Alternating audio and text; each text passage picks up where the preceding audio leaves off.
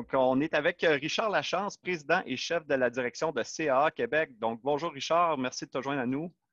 Euh, bon matin, Alexandre, et euh, merci de l'invitation. Merci d'avoir accepté notre entrevue avec un leader. Donc, Richard, CAA Québec, c'est 1,3 million de membres.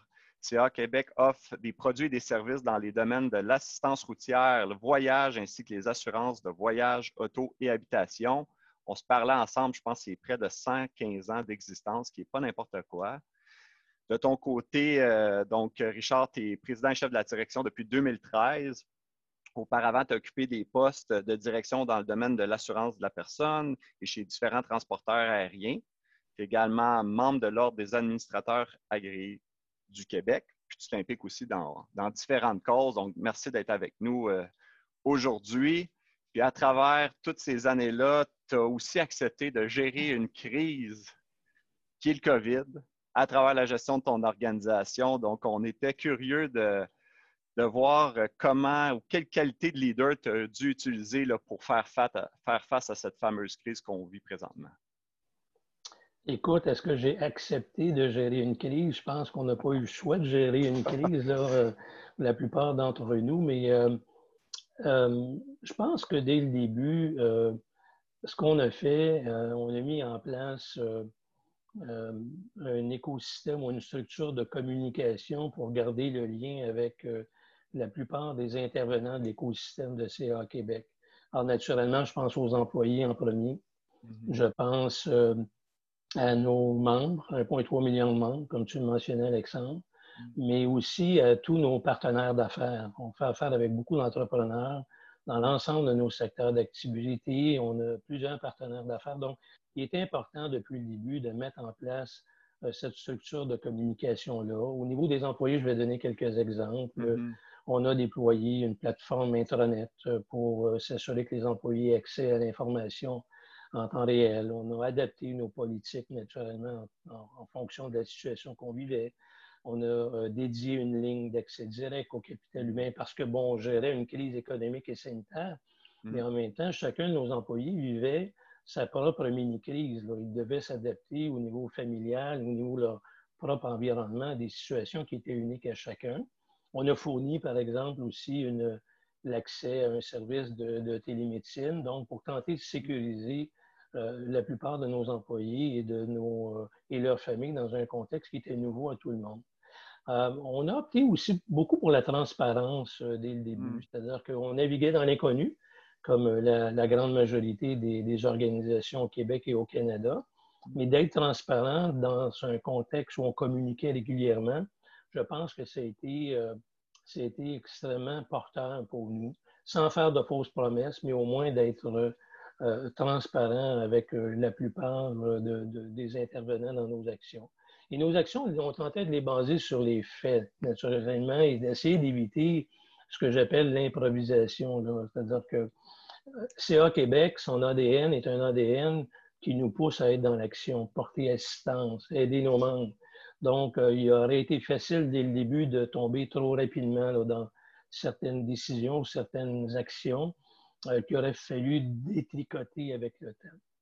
Euh, donc, ces éléments-là ont fait en sorte que ça a permis une certaine cohésion, un alignement dans la compréhension euh, de ce qu'on vivait, mais aussi ça nous a permis d'expliquer les décisions ou les choix qu'on a dû faire à l'ensemble de nos intervenants, aux collaborateurs.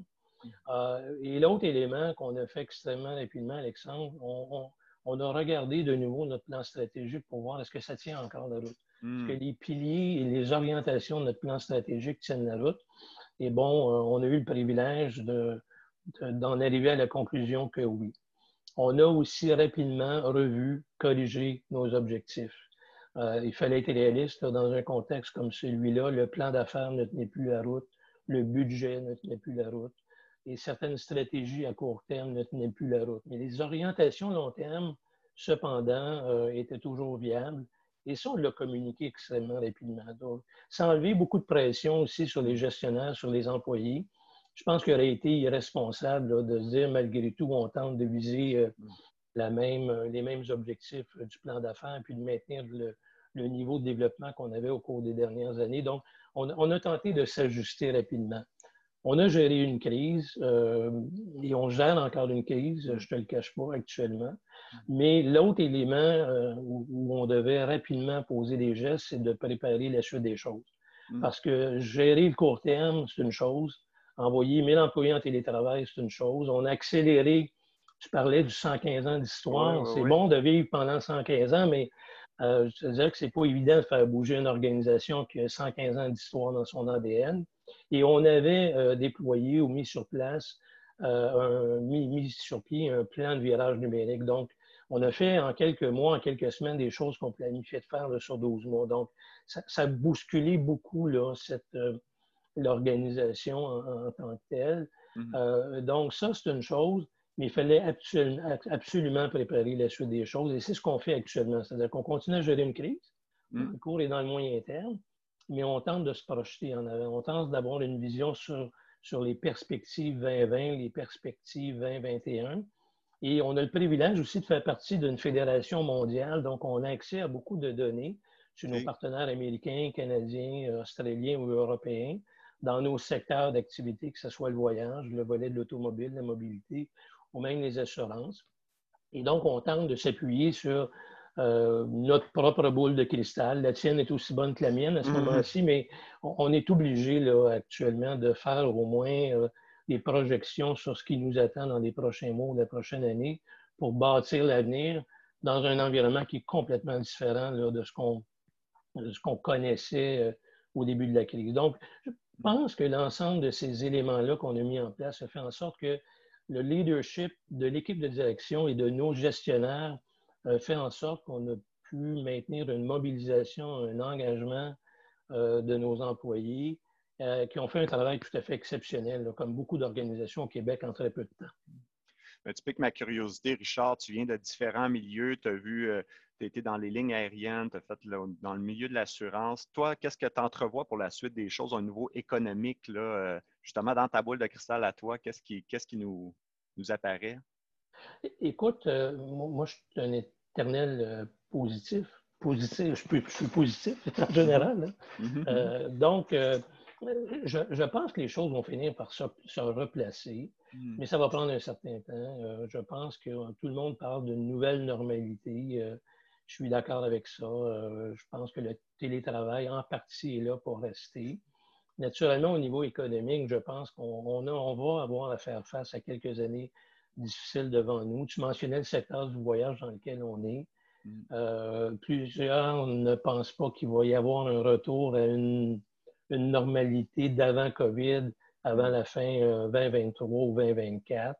Donc, on va avoir à ajuster nos stratégies en conséquence.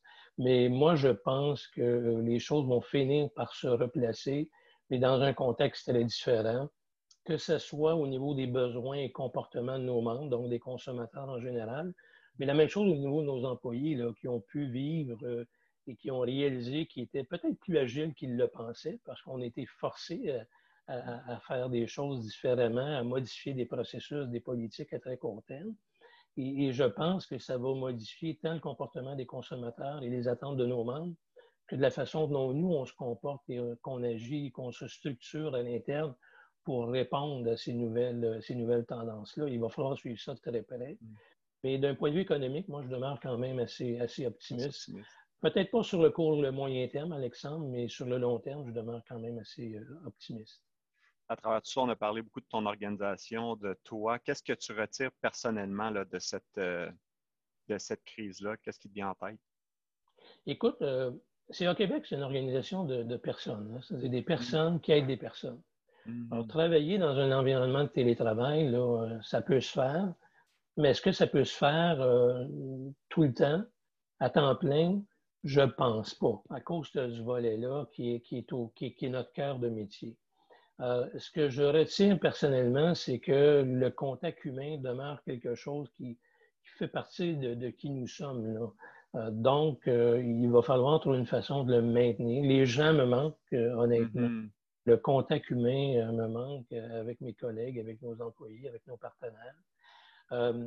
mais ce que j'ai surtout appris, c'est la, la, capacité de résilience que peuvent avoir des gestionnaires et des employés face à une crise comme celle-là et euh, la capacité de devenir agile et de devenir beaucoup plus créatif. Et souvent, lorsqu'on est poussé un peu au bord de la falaise, c'est là qu'on mm-hmm. devient les plus créatifs, les plus proactifs. Donc, j'ai appris beaucoup sur la capacité d'une organisation, même si elle a 115 ans, de mm. se tourner et de devenir créative extrêmement rapidement on est déjà à la fin de notre, euh, entretien. Euh, Richard, quel conseil voudrais-tu partager aux entrepreneurs ou aux professionnels dans ce, temps de pandémie?